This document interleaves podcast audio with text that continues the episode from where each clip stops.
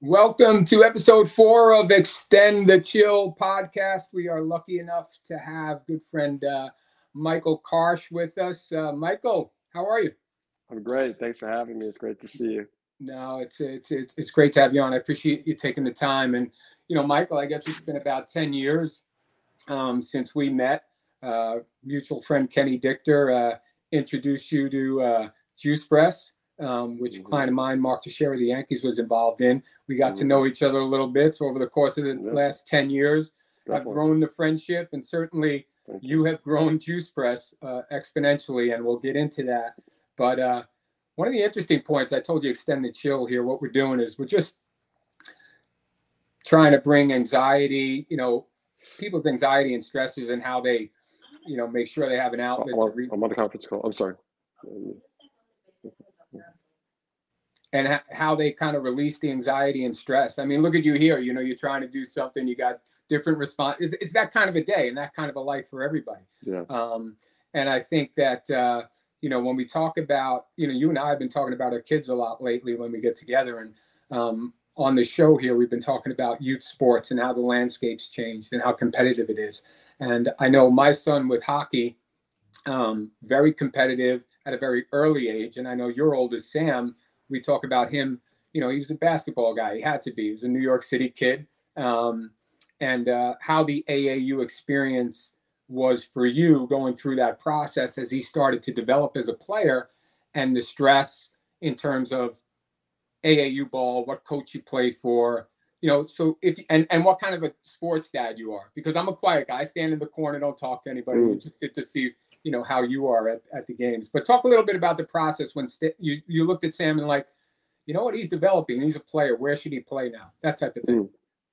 Yeah, uh, thank you. Uh, I I start out by saying that um, I, I do feel like the suburban pressure is different than the urban pressure, at least our urban pressure. Um, watching my friends, you know, I live in Manhattan, um, and I think while what I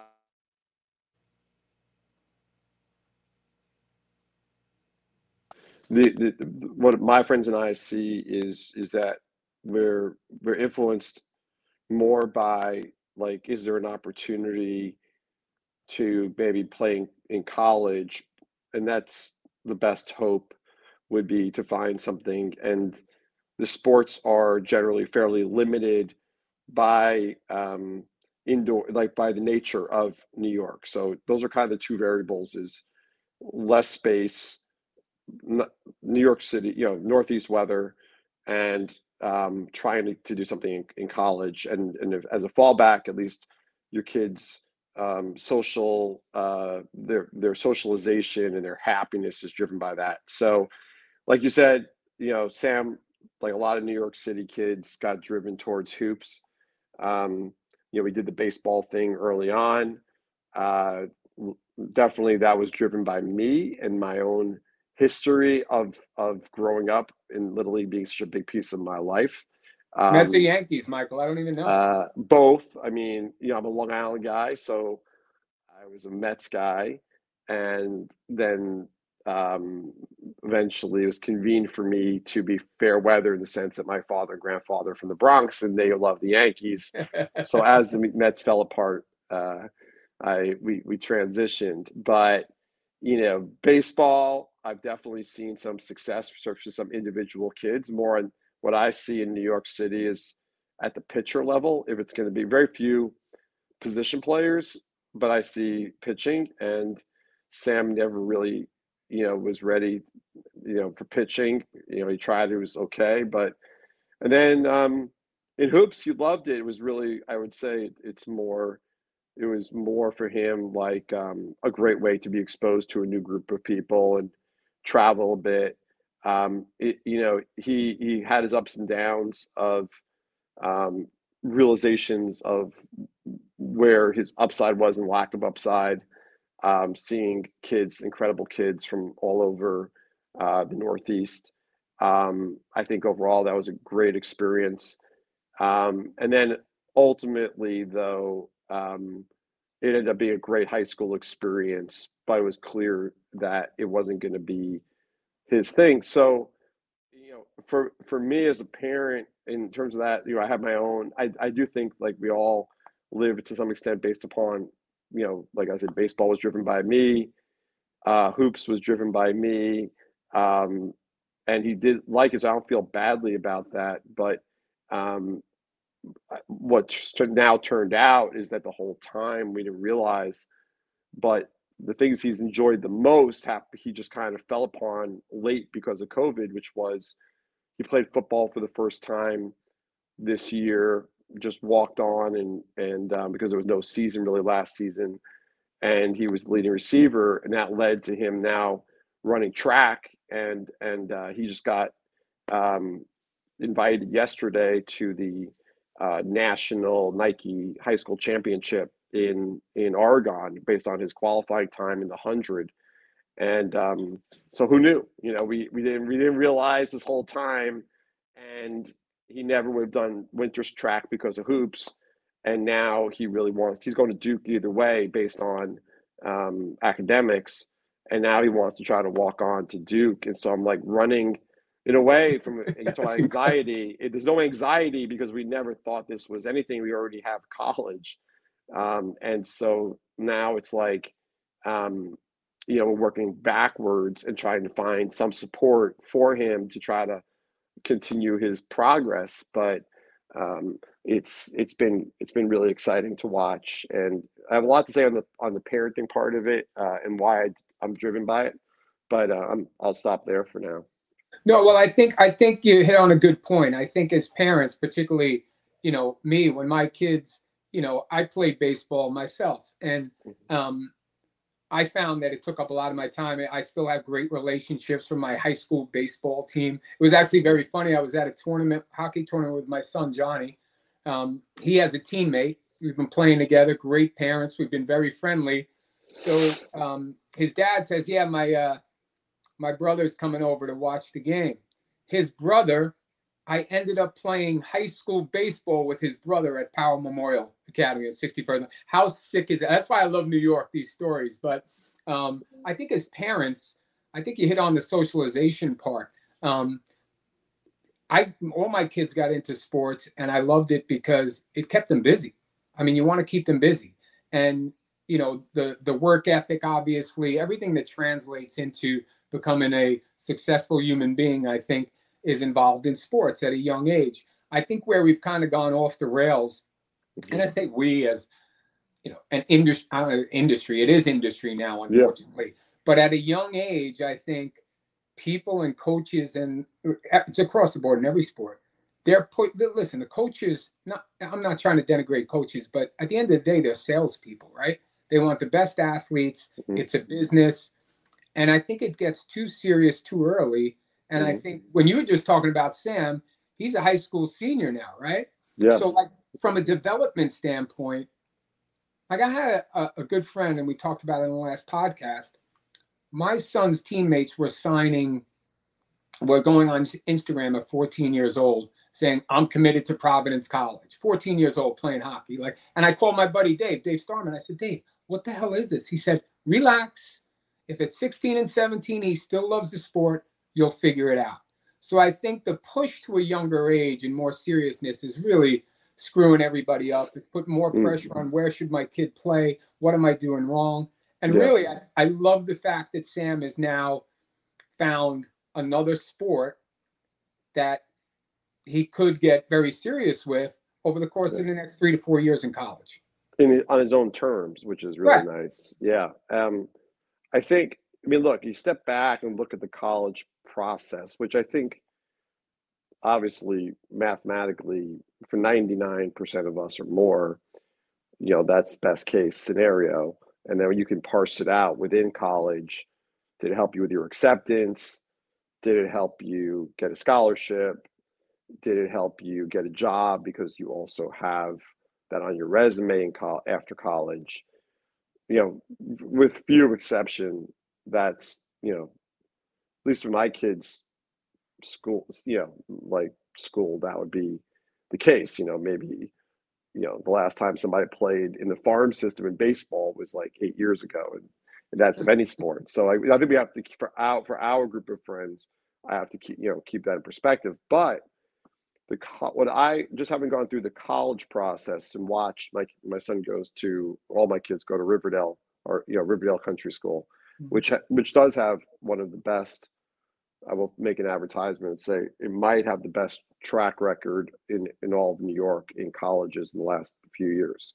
Um, 125 kids, 10 are going to Duke, uh, seven are going to Harvard, um, that's just a little sample of. That's because you have to run really fast through uh, Van Cortlandt Park, Mike. I, would like to say it's not that tough of a school, and and and um, and the reason I bring it up is I've seen all the angles um, being played, and what struck me is that for the Ivy League schools and for the the really good small schools in D three, I went to Tufts, like that that you know that group as you, you fully are aware of those schools schools 25% of the kids are filling an athletic spot in the school. That is enormous that's crazy. Think about how competitive it is to get into a school to know that that's the percentage means that if when you go through all the considerations that they have right now diversity inclusion and financial packages you know and balance of of genders and international students for 25% no matter what to be in the school so the first early decision school that came out was dartmouth now dartmouth is a smaller school than harvard but they have the same programs so like 30% of all the kids fill a slot on the athletic program. So when you take into consideration it's a very big legacy school, and you think about the 30%, and you think about all the other considerations, Riverdale got I think we got two kids into Dartmouth, which is was an achievement, but a lot of kids got blown out of the water there. And one of the two kids who got in uh, is rowing crew there. Um, and one of the kids in Sam's Duke group is running is swimming at at Duke, and the kid who got into MIT from from uh, the only kid got into MIT from our from our high school is playing soccer at MIT. None of these kids are going to go pro, and frankly, none of them are getting any money. Um, but they got their dream, which was to get into their first choice, which for them was was gold. Yeah, and and and and continue to compete um, on the athletic field and in yeah. the classroom. You know, yeah. and I think yeah, I think that's important as well. But it, it's interesting because my my middle child Peyton, right? My my second Paige, yeah. Yeah, Paige, my oldest Paige, she played soccer. Um, she mm-hmm. she played soccer in high school, very good, very competitive. Decided to play club soccer in college. Yeah. Had a great experience playing club soccer, which I highly recommend to anybody that wants to continue their athletic career. But Peyton, as a senior in high school, mm-hmm. she wasn't going to play lacrosse. She played in school. She was a good player. She ends up going up to um, Hobart William Smith, good yep. academic school. Um, yep. Meet because the, the, coach asked for her. She met with her, met with the coach. Next mm-hmm. thing you know, she comes out. She goes, "Dad, I got to go to that school. I want to play for that coach." It's amazing. And and so her experience now and I'd be interested like to hear you you know you're the ceo yeah. of juice press yeah. interestingly now um, she's in her senior year um, mm-hmm. she's she's won division championships she's starting to get accolades she was honorable mention all american this year that's great so like going into and she's going into finance mm-hmm. so going into that business such a competitive business when she goes in and puts that on her resume people yeah. take a look at that and say hey wow Look at her yeah. resume in athletics. She's competitive, yeah. and that could translate to our business. Does that make sense? Oh, absolutely. I mean, um, I definitely look at things like that on the resume, and anybody who has a kid at the college age is aware that Division three athletics has become like a Division one commitment, um, and and it's so it's like all anybody's playing a college sport these days it's a massive commitment and achievement to achieve good academics. But also you know, employers are very cognizant of the attention deficit issues of kids and which is justified, you know, that it's understandable that our society, I, we have, you know, all my three kids are all different kind of learners. Um, but my point is, is that by the time you're playing it, like it, it's these days to have a long attention span um, and have that discipline is something that's a bit of a, a lost art in in, uh, in in that generation. Um, so to know that somebody has that focus and, and commitment um, and is going to be determined and not think that you get a soccer trophy or lacrosse trophy for showing up. You know it's it's a it's a big deal. And and uh, i will say I, I, don't know if your daughter already committed to a job. Did she commit to a job already or? She's uh, doing a uh, an internship this summer at uh, right. what, what, was that? Oh, sumitomo the Japanese yeah some japanese bank yeah, yeah. I, I will say that I, you know, because you know my history is in the finance industry, so I still have ties to it. Um, there's never been more exciting jobs, well-paid jobs for kids coming out of college in New York City than I can ever remember. It's it's a despite COVID, it, it, it's a golden age of uh, opportunity for for kids to be making great money and meet other great kids. I call them kids, but 22 through 26 year olds. I see it all the time, and um, and so it's very exciting. Uh, my my cousin uh, pitched at Northwestern. He's now a coming on a second year out of Northwestern and living the dream in New York. You know, everybody's got like two roommates and they're living. Yeah, yeah, yeah, yeah. They're still, still spending a lot of money on rent, but they love it and it's just amazing the scope of people he's meeting and the opportunity set in front of him. So um, obviously you know the work from home thing is a different thing and requires a different discipline and it's becoming more hybrid. So i think it's it's very exciting and i i do think uh, it's great that she's done all that and i'm sure she'll be rewarded for it. Yeah i mean she's she's uh you know you know my wife lori was mm-hmm. ninth in the world in crossfit at 45 and you know i remember a time when peyton um, was 13, 14, and they mm-hmm. were like this. They they and I mm-hmm. was looking at them both. I'm saying you're exactly the same person. You, you, you, you're driven. I was trying to convince Lori like, hey, listen, you guys are going to be best friends. You're going to be. I'm telling you. And sure enough, that competitive drive, which got mm-hmm. Lori again to to that level globally, which is sick. Is, sick. is what drives Peyton, and uh, I see it every day, so it's great. And um, but but yeah. you know she's yeah she's excited to to get to Manhattan this summer, do the internship. She she's going to live with a couple of folks, and uh, and it's right. going to be great. Um, the other thing I wanted to touch on while I have you is culture. You know, you know whether it's yeah. sports culture, you hear that a lot now. Like Johnny's yeah. going to play junior hockey. You mm-hmm. know, they talk about him fitting into the culture, and mm-hmm. you know, your story with Juice Press. You know, mm-hmm. now as a CEO, originally as an yeah. investor, and looking at the opportunity in a plant-based um, world and where that mm-hmm. was going and, and made you dive yeah. in full blown. Um, yeah. Your culture that you've created, you know, with your retail locations. I mean, the retail store is ridiculous, over 75 stores now. But I called you the other day. I called you yesterday because I went into the 32nd Street store at Juice Press, Liberty. I had to get a few yeah. drinks. I needed ice because, you know, the bags, if they threw ice in the bag, it would leak, right? Yeah. Now, your store was crazy crowded. The girl at the register, I, Michaela, I said, Michaela, do you have some ice? Sure, I can get you ice. She didn't have anything to put it in, right? She took about four minutes to figure out how to pack ice in and make sure that it didn't leak in my bag. And it was just, listen, I mean, you have to have a great product, right? But the culture you've created in terms of customer service at, mm. at, at Juice Press is really a difference maker to me. I mean, you go in any of your stores and your employees are engaged. They believe in what what you're what you're you're talking about in terms of plant based.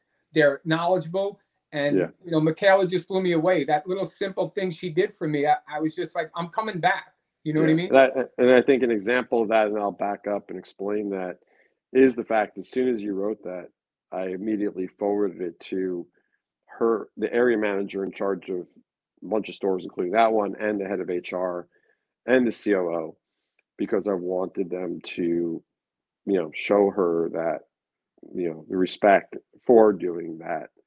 Um, and and so, you know, that's part of it. But overall, you're right. I mean, probably my biggest personal change um, since you know I graduated business school 25 years ago. I was in the finance finance world for you know at least 18 of it. Um, was you know culture didn't mean much um, to me early on, and um, and that's because I worked for small firms, finance firms, hedge funds, where personality was you know like hey you know you you get really well paid and we're mentoring you. And so you deal with whatever aggressiveness there is like that's it's a blessing for you to be here. And the truth is is they were right um, whatever mentorship i got early on uh, there was a i should i could have worked for free and it would have been worth it you know so they were correct. So i kind of you know i adopted that mentality to be honest and and thought that that was the norm. Um, when I went into an operating role and you realize that the team is a lot more diverse, um, the needs are different, et cetera. Um, it took me a while um, to understand. And I think there was a number of elements that went into that, which reshaped my brain to realize that culture is so important. Um, and and that I was looking at it the wrong way. One is I just think in general that there's been such a body of work put into mindfulness and mental health that didn't even exist, you know, 10 years ago. I mean, just a different world in terms of the amount of thought that's gone into that. So it's just like it was like we're probably still in the dark ages of a lot of the understanding of this, but by relatively speaking, we've come a long way. And I'm definitely influenced by that. Um, you know, I think uh, clearly to me, um, you know, I, I don't want to talk politics, but I will say, you know, I'm probably, you know, from a New York perspective, because a pretty liberal place, you know, New York, I lean more center. Um, and so, you know, some of the things that came out of the far left have been disturbing to me, but, you know, I try to keep an open mind and see the good in what's being said. And um, I think that there are some truths that were said about Wall Street um, that made me want to be in a different capacity and contribute differently to the business world. Um, I was very influenced by the George Floyd um, time because um, it was very positive in, in bringing our company together. Um, you know, we we definitely have a very diverse workforce, and um, we did a lot. You know, it was it was during COVID, and there was a lot of town halls we did, and um, and I felt totally, you know, to be totally straight about it. Part of it I felt great about in terms of like, um, I felt that uh, people were not saying that we weren't giving opportunities to everybody. People were saying in general that we need to listen better and people's you know wanted to be heard it wasn't about some of the other things but it the town halls brought that forward. And you know the, the, it was actually a very positive bonding experience to have those town halls and make people feel empowered that I was listening. And I felt the feedback was overall quite fair. And I and, and I had the freedom to also push back on a few instances where people might have gone too far.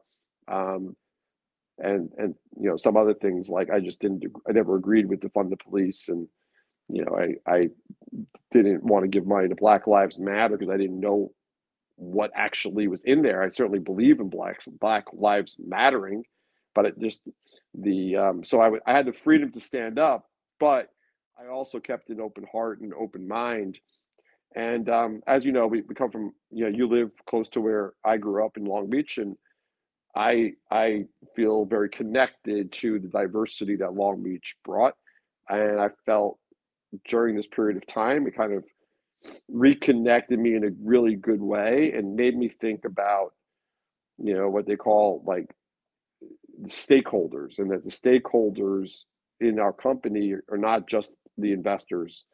Um, it's it's the team members as well. Um, and uh, and the customers of course but as long as and i had to figure out a way to bring that all together that still is unabashed in the desire to make money but is doing so in a way that is not on the backs of anybody else really thinking about the work experience excuse me, I have allergies. Um, um, and and keeping it keeping that balance healthier. And and I really think we've accelerated through that. And we're really now seeing it. Um, it's the little things, but the consistency of those little things that make people happy. Um, for example, um, giving people battle pay during COVID, or um, always going in myself into many stores possible and asking about how people are doing and what can advice do they have and how are they actually feeling or or i'm wearing some kind of swag myself from juice press and they compliment it take off my back and just give it to them like you got to wear this sweatshirt you know? Um, and and also the most important thing is like learning their job as well as they know it so then i can make it as attractive to them as possible. Um, you know so like so that i wasn't just like thinking of new ways to make money and then just putting more and more work on their backs being very cognizant about how to make that job the easiest possible. Um, and then like even things like tipping you know i had a balance between the customers um, and the needs of the workers. And you know I, I felt awkward about people coming to the store every day feeling like they have to tip. And at the same time i understood how important that was to our team members.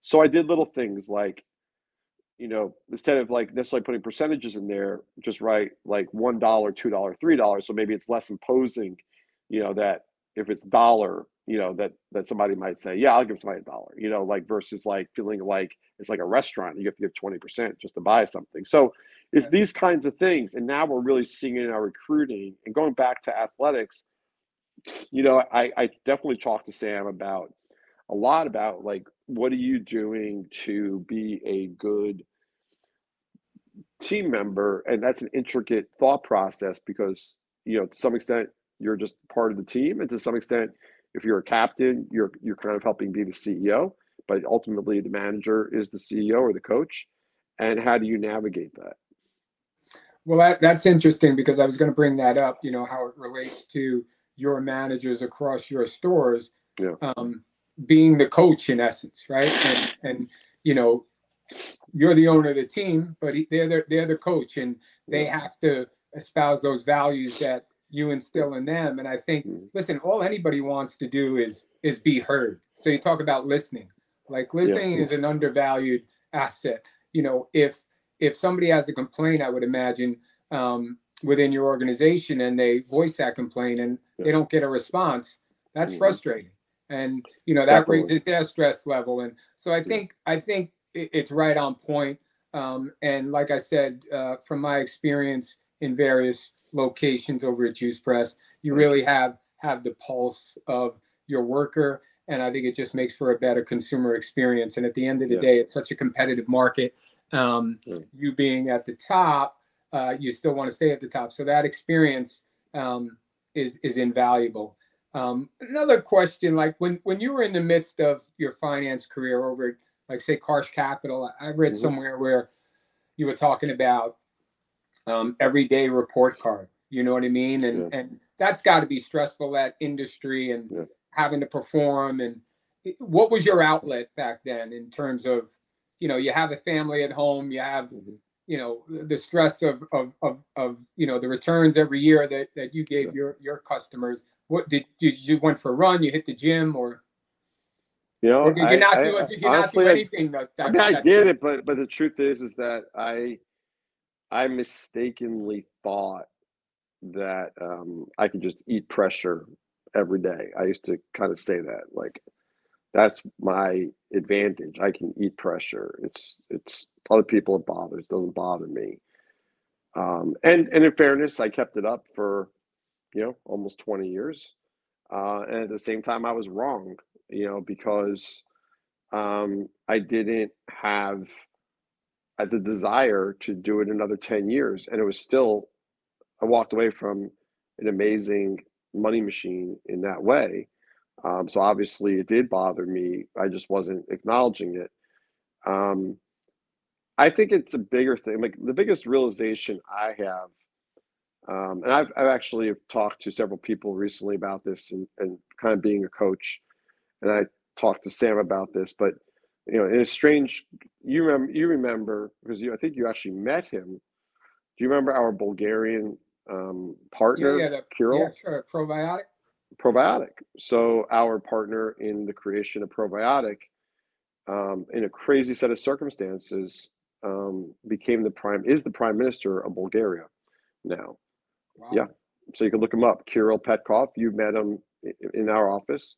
Yep. Um, I hired him while he was at Harvard Business School, and he he and I did a number of deals. And then he became the head of ProViotic and became the head of Ministry of Finance of, and then got elected the government. Which, when you think about the timing of that, um, he became the prime minister uh, January first of this year Wow. and as a member of NATO and the EU, and was had his gas cut off by Russia um, with the same day Poland had theirs cut off. So Kirill has been, you know, going through a tremendous amount. Um, and what I learned was I went to visit him in DC um, recently, and what I learned is even somebody in that position running 7 million people you know that he's still like like i say even tiger woods needs a swing coach you know? He, he still even when you're in charge of 7 million people you still need a swing coach. And and what i said to him my observation is and i'm still working on this but i, I feel this is i still like the way it sounds to me is people have people are inherently defensive animals. Like we're we're, we're defensive. And that is a, that is a function of our our desire to see ourselves in a perfect light and no matter what our actual performance is. And there's kind of two parts of that but that problem is is that defensiveness it's a seek it's a positive because it keeps us going without melting but it prevents us from growing as people. And you know you sort of the way i look at it is there's two parts of your brain. You've got this big big thing this gobbledygook of millions of experiences in your life your genetics your and your parents and your childhood and relationships and successes and failures.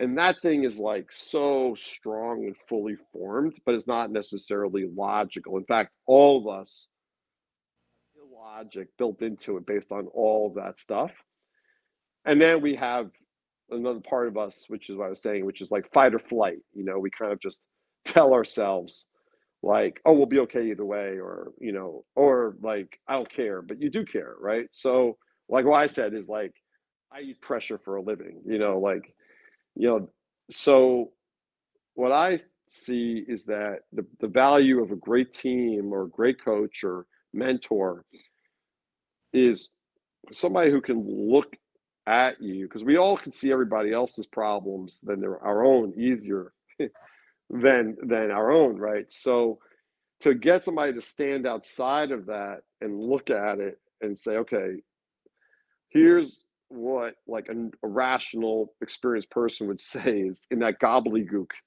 is what you're you're kind of missing and here's what most people would think and and here's kind of like your defense mechanism and, and so you're you're you're impeded by your fight or flight and you're impeded by all these experiences. So what that could be is like you know you could say for example like um i don't i don't care anymore if i don't play lacrosse in college. Like you know after all your friends got recruited at 14 and you know Right. you're still sitting there. I, I don't even want to play anymore. And you start Okay. actually believing that but that that's kind of healthy because it's protecting you from melting but it's terribly inefficient and not good overall. Or maybe you kind of grew up around a family that quitting was okay and so you just the bad the, the the messy part of you and somebody outside of you but but what i learned is like you need to actually have some you actually have to yourself be ready for that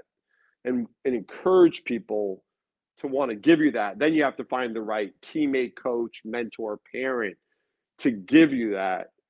And then you're going to grow a lot. But most people when you start showing them where they're wrong in that messiness they attack you right? And so what i'm saying about my friend the prime minister is he came to me and he was like you got to talk to me because i can't It's like i got so much in my head. This has been a crazy whirlwind.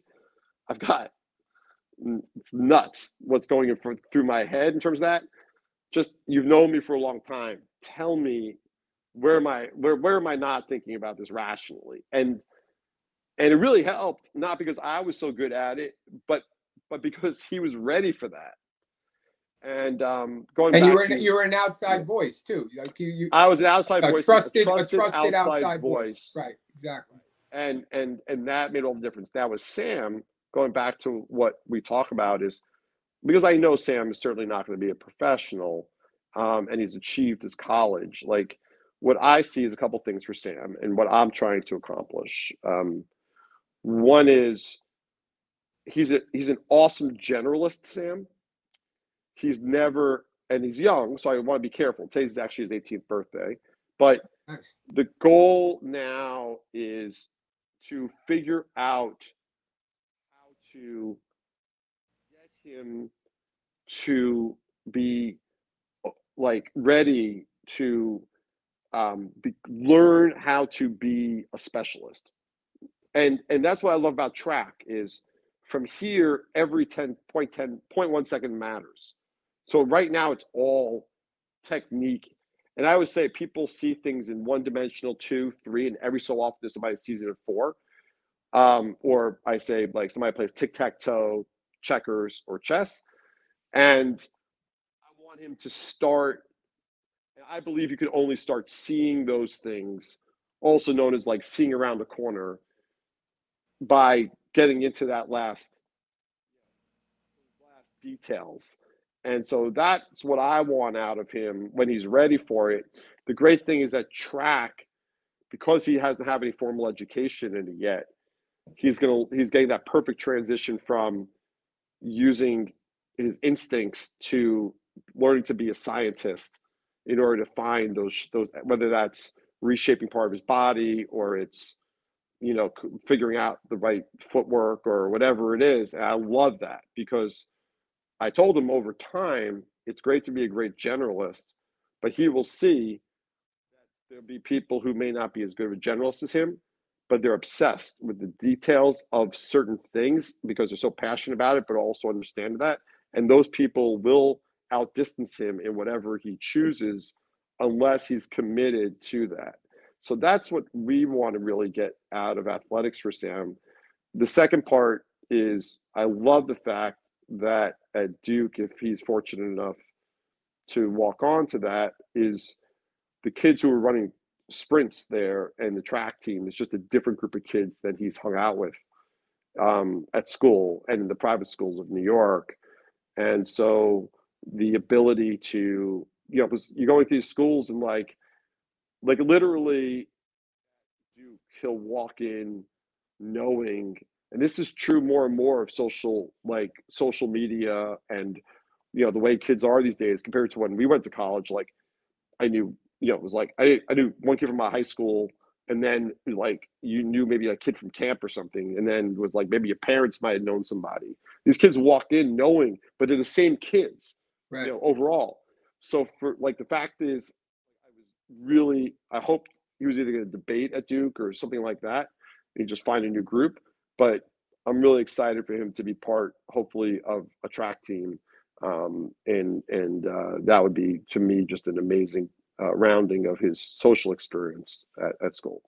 Yeah, I I think the the great thing you showed me some video of him running. I, I think that he's so raw I mean, listen, anything we do in terms of an experience or competitive, we want to see measurable results, right? So I think yeah. he's so raw that I think, you know, when you talk about specialists, he's going to get with somebody that's going to take a tenth off his time and he's going to be like, whoa, really? And I think he's just going to dive in and say, how do I take another tenth off? Because, yeah. you know, it's great to be at his age to have the mental capacity yeah. to understand as opposed to being, you know, seven years old and, you know, somebody telling him do this and he has no, you know, he's over yeah. here doing that, talking to kids. But now he's 17. And if, if he wants to 18 today and if he wants to actually take that instruction, yeah. you know that's something where you talk about specialists he will be very very motivated i think yeah. uh, once he starts yeah. definitely. And and if you look at juice press you know because when you're creating something from scratch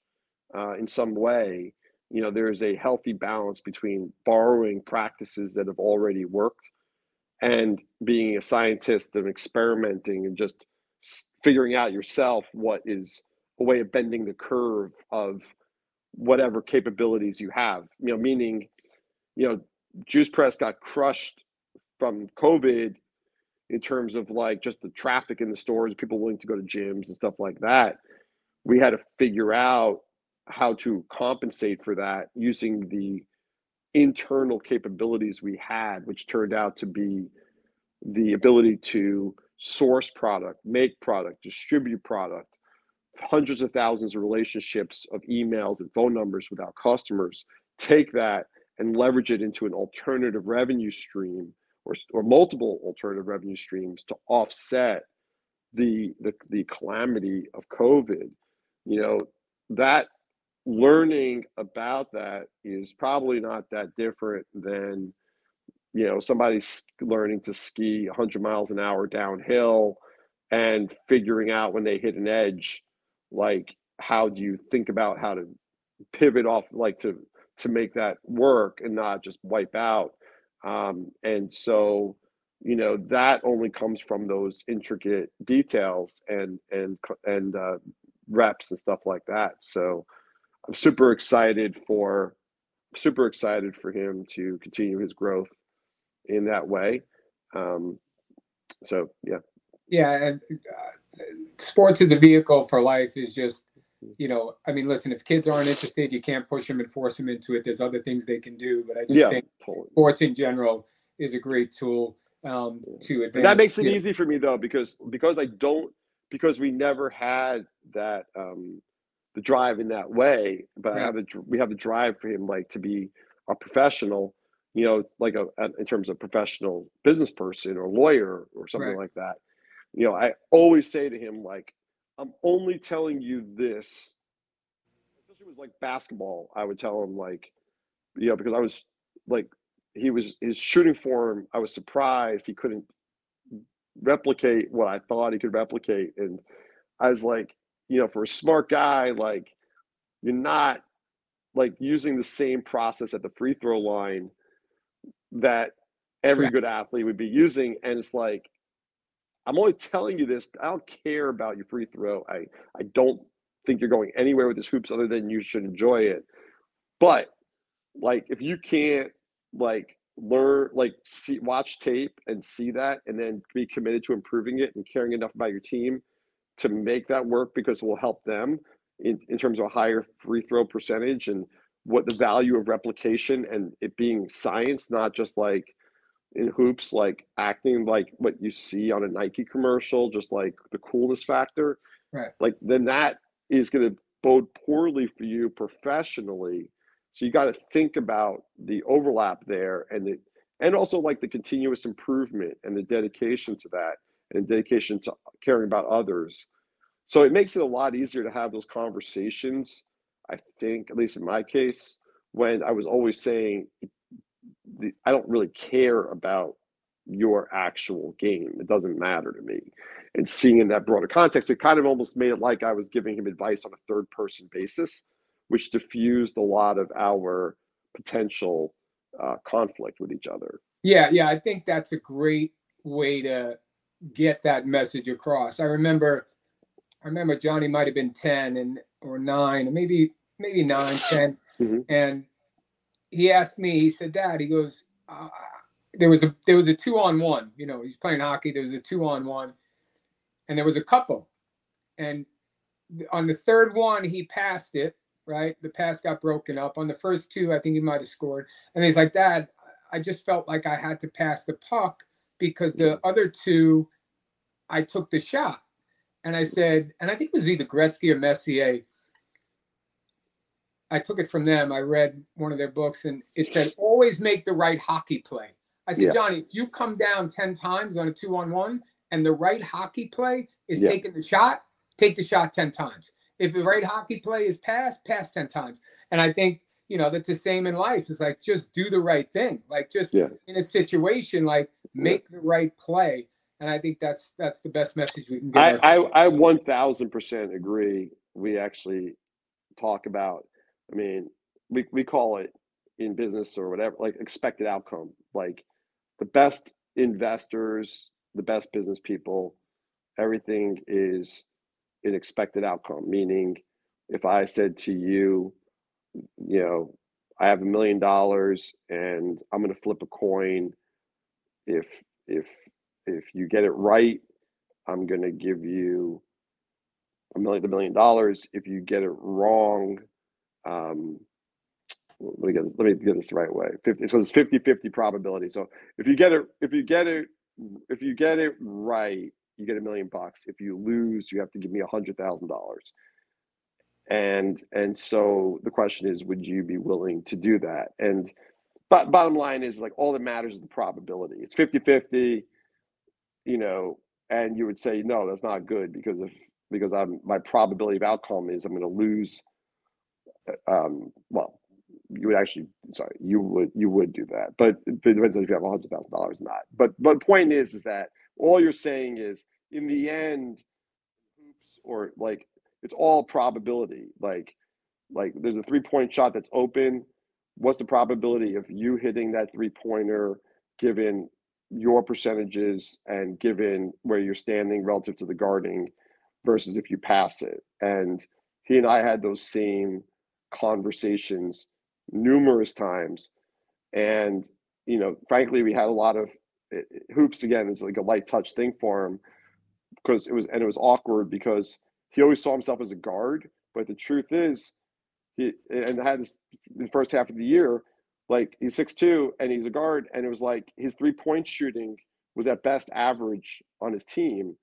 And so he would be frustrated the ball wasn't being, you know, flipped over to it. I'm like, the guy who you want to pass to you has a higher three point probability than you. So right. why would he throw other than to be a nice guy, why would he or to keep his guy honest, why would he he should be shooting it?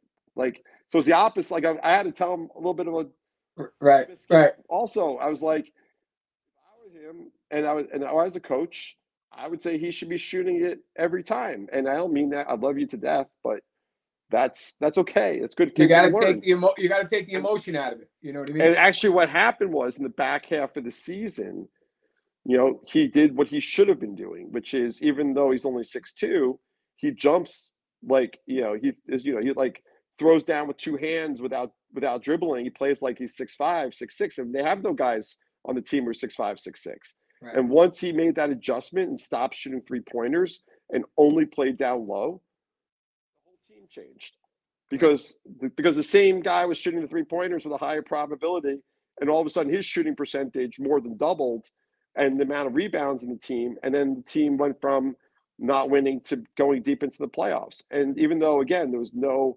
consequence because it's nothing other than nice memories for him, honestly, is you know like not taking those threes and telling him that was a better, a much better outcome for him and a learning experience and for everybody.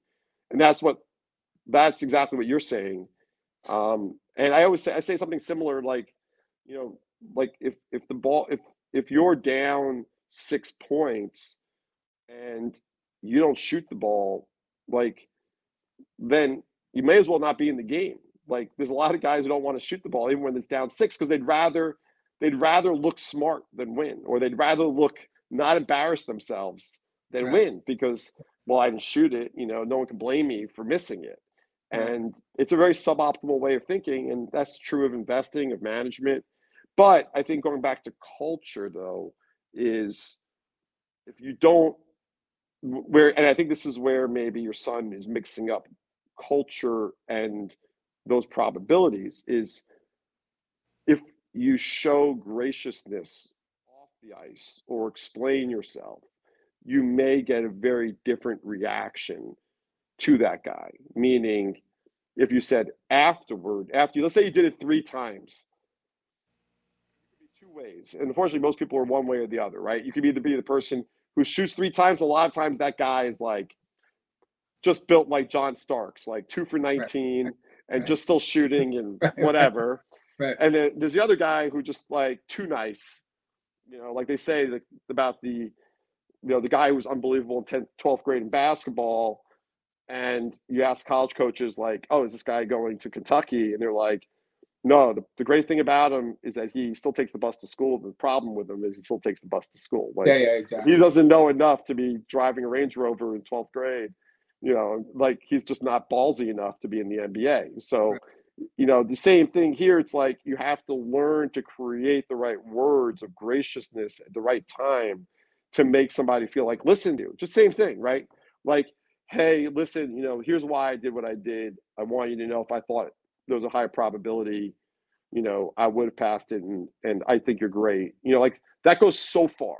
It just goes so far. And there's a difference between listening and nice guys finishing last and I think we it's a hard balance, but I think that's an example. Like if you can teach your kid the value and the distinction between those things, it's invaluable, and you're going to go so far in life if you can balance those two things. Yeah, I, I I absolutely believe that as well. And like you said, it's a process, right? Because you just you know you want to be liked, like especially at a young age, going through sports. Yeah. Everybody wants to be liked, um, yeah. so you want to do the right thing by others. Um, yeah. But you also have to look at you know that talent like so sam when he made that adjustment and went down low right you, you know yeah. you say no consequence um, but obviously um, the learning experience of doing that and helping the team that's going to help them in later in life on on how to adjust right yeah. and how to make adjustments to not only have themselves succeed but have the team succeed so um, totally. yeah i think it's a great conversation i think one thing i want to say is you know i think uh, kudos to you for in your business you were talking about you know for those 18 years how you know you were like hey you know i i i didn't really take care of myself in terms of you know taking time and making sure that you know the, the stress level you thought you could eat it right? And there you kind of phased out of that business and whether it's ironically or whether it was meant to be you got in a business um, that is uh, obviously health orientated in terms of physical health um, yeah. And I think that aligns very much with mental health. I think, you know, just from my background and living, you know, in the family with my wife that I do is very uh, not competitive athlete anymore, but she was. I think fitness, eating right, I think it's all tied into mental health. So, you know, now, and that you weren't a younger guy. Like, I mean, I think guys in your industry, they do it for so long, they do it for 15, 18 years. And even if they have a thought that, you know what, I got to change my lifestyle here. You know, financially, I may be set. Um, I have no worries there, but really, my health is not great. Um, my relationships, because I commit so much time to my business, may not be great. I really have to pivot. And I don't think enough of guys in their mid 40s pivot to make themselves do things that are eh, eh, just as successful or maybe a little less successful, but allow them to enjoy their life enjoy their mental health, and get fit because I think it's all tied together. So I'll give you the last word on that and then let you go. Thank you. Um, oh, I, I believe that um, continuous learning is a um, tremendous um, form of optimism. And so I, I believe that it, it keeps me optimistic and young, you know, despite my gray hair, that Hmm. I feel like I'm I'm still growing intellectually, emotionally, um, as manager so much still. And I never want to lose that feeling. Number one. Number two, technology is changing society so fast. It's only going to compound on itself. And so if you don't um, continue to grow and learn, the probability of you being a outdated and a dinosaur, which is not a fun place to be, is is high, very high, almost insured. And then the last part of that is even though COVID and a lot of mixed outcomes of, of people's life expectancies, we should all prepare for the possibility that we are going to live into our 90s and hopefully even 100. And when you look at it that way, you can't be willing in your 40s to be done um, because that's just a long time to sit in Boca. You know, you can't do that. So, so you gotta keep reinventing yourself. And the good news is, I think there's lots of different ways to reinvent yourself right now relative to history. Uh, I absolutely agree. And uh, here's to the middle age uh, transformation. Um, I appreciate you coming on, Michael. I think it was Thanks, a great pal. conversation. Yeah, a, lot, a lot of people, a lot of people benefited from this, and uh, nice. you know, I'll, you. I'll definitely see you soon uh, in the city. Maybe we'll grab some dinner. Thanks for coming on. I love that. All right, take All care. Right, Talk Bye. to you later.